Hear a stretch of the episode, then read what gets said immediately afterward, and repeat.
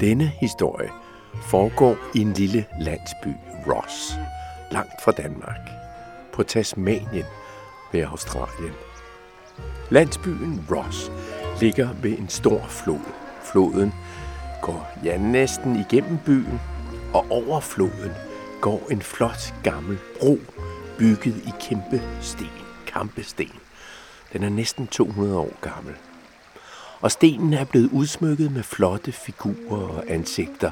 Det vil sige, at der er en stenhugger, som har hugget tegninger og ansigter og figurer ind i de massive sten.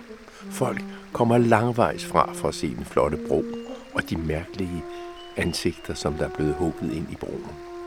Og et af de ansigter, der er hugget ind i Kampestensbroen, kender de lokale. Ja, alle her omkring kender historien om ham. The Viking. Viking er der nogen, der kalder ham. De fleste kender ham, dog under hans rigtige navn, Jørgen Jørgensen. Du lytter til det 22. afsnit i historien om Jørgen Jørgensen, søhelt, svindler og spion. En historie om en vild dreng med krudt i numsen, som bliver sat på et skib af sin far, da han er 14 år gammel. Så kan drengen lære lidt disciplin og måske falde til ro, tænker far. Men han bliver vildt god til at sejle og styre et skib, ham her, Jørgen. Og han bliver både opdagelsesrejsende og valfanger og søhelt og spion. Og så kan på et tidspunkt konge af Island og meget, meget mere. Nu, hvor du kommer ind i historien her, i den 22. afsnit, er han ved at blive en gammel mand. Men det betyder ikke, at han slapper af. Der er så meget gang i ham, at han ofte kommer til at overhale sig selv indenom og ofte roder sig ud i alt muligt. Og han har altså ikke faldet til ro endnu. Han har stadig krudt i numsen, og han lærer hele tiden nye ting. Og her kommer vi så til den bro, som jeg talte om i starten af denne podcast. En bro ved landsbyen Ross. En bro, så folk kan komme over på den anden side af floden. Men på det her tidspunkt for sådan cirka 200 år siden, så er der rent faktisk ikke rigtig noget på den anden side af broen. Ikke endnu i hvert fald.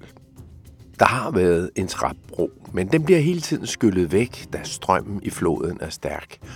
Og guvernøren på Tasmanien, han beslutter så, at der skal bygges en ordentlig stærk bro i kampesten. Store, solide klippestykker, og det sætter jeg hæren til. Altså soldaterne, de skal tage sig af det. Så der kommer en masse soldater ud til byen, og en officer med. Han skal nemlig bestemme det hele og så får de nogle straffefanger til at hugge de store stenblokke ud. Granitstenblokke, og granit er sådan noget meget hårdt noget, så det er hårdt arbejde. Alt bliver organiseret, ja. Og så sker der ikke mere. Broen bliver ikke bygget. Guvernøren hører, hvad, hvad er nu det for noget? noms? det, den skal bygges, og så må han fyre, altså afskede ham der officeren. Øh, der skal komme en ny en til Så kommer der en ny til. Der bliver hugget flere stenblokke i stenbroen. Men der bliver stadigvæk ikke bygget nogen bro. Guvernøren hører om det. Hvad nu? Og så videre. Jamen, så må jeg finde en ny mand til at sætte på opgaven. Ah. I stedet for, at stenblokkene bliver brugt ude til at bygge en bro, så sker der noget andet i byen.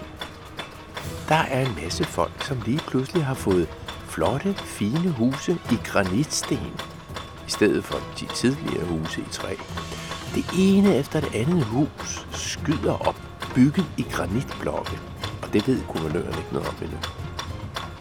I fem år sker der ikke noget med brobyggeriet.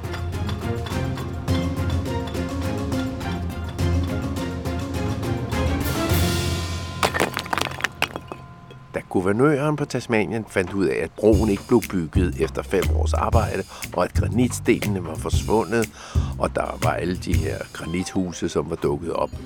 Så skulle han finde en, som han kunne sætte på opgaven, som ikke var involveret i det her tyveri. For nærmest alle i området var jo indblandet i det.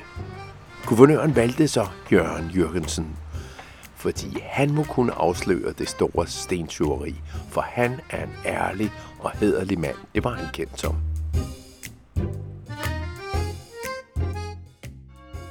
Jørgen og hans nye kone, Nora, en vild irlænder, som i øvrigt drak lidt for meget hele tiden. Men Jørgen og Nora og nogle politifolk tager sig ud til Ross.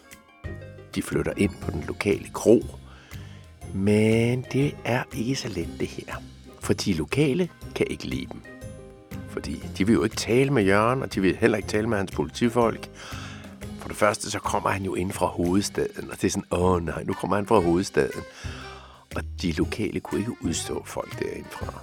Og så kommer han jo også for at stoppe det, som de lokale synes var en god forretning. De fik jo billige sten til deres huse, og soldaterne fik nogle ekstra penge, og alle synes, hvorfor skal det her stoppe?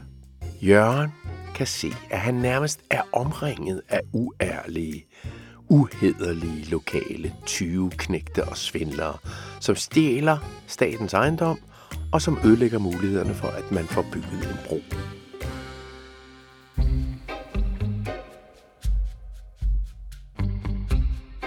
Jørgen bliver mere og mere irriteret. Ingen vil snakke med ham, og alle skjuler noget. Og hans kone Nora, som jo også bor på krogen, begynder at drikke mere og mere, og begynder også at gå på nerverne. Hun er fuld, og hun vil slås. Åh oh, nej, og det giver ballade på krogen. Så en aften, da Jørgen vil ud og undersøge en af de lokale, som han mistænker for at have stjålet sten, så mødes han af den lokale mand, men han har to store biskehunde. Aggressive hunde, og de angriber Jørgen. Så han skyder dem. Men hundeejeren bliver sur. Og han anmelder Jørgen til den lokale politimester, som måske også i virkeligheden er en af dem, der tjener på tyveriet af granitsten. Under alle omstændigheder, så begynder alle de lokale at klage over Jørgen. Ja, Jørgen og Nora, de laver ballade på krogen. Og Jørgen, han er irriterende.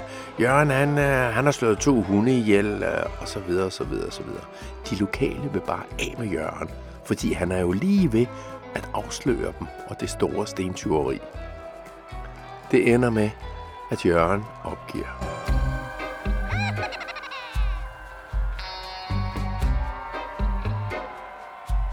Men Jørgen fortæller alt, hvad han har oplevet til guvernøren, før han tager afsted.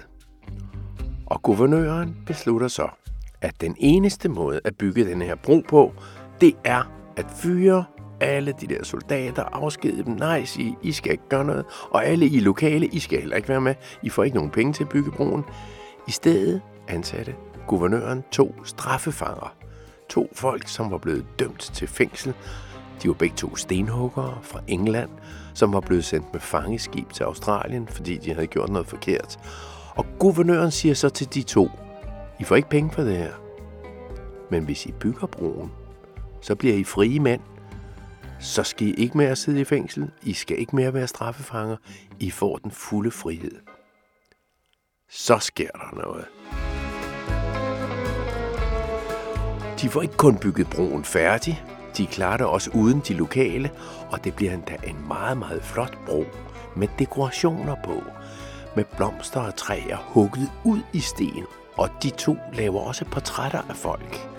De folk, som har været med til at få broen bygget. For eksempel får guvernøren sit ansigt banket ud i sten, så det står på broen et flot stenansigt af guvernøren. Men også Jørgen og Nora får lavet deres ansigter som fine stenskulpturer på broen. Og den dag i dag, næsten 200 år efter, kommer turister altså rejsende til Ross for at se ikke bare den flotte granitstenbro og dekorationerne, men også Jørgen og Noras ansigter hugget ud i sten. Så på den måde lever mindet om Jørgen Jørgensen videre på en bro på Tasmanien. Du har lyttet til det 22. afsnit af historien om Jørgen Jørgensen, søhelt, svindler og spion. Der kommer et afsnit mere, men så er det også ved at være slut for den her historie. Historien er lavet for Københavns Biblioteker af mig, Claus Vitus. Jeg håber, du har nydt den her historie. Der ligger altså 21 andre, som du kan finde, hvis du ikke lige har hørt dem, eller hvis du vil høre dem igen. Find dem samme sted, hvor du har fundet denne her podcast-historie. Og der kommer altså også et 23. afsnit. På genhør. thank you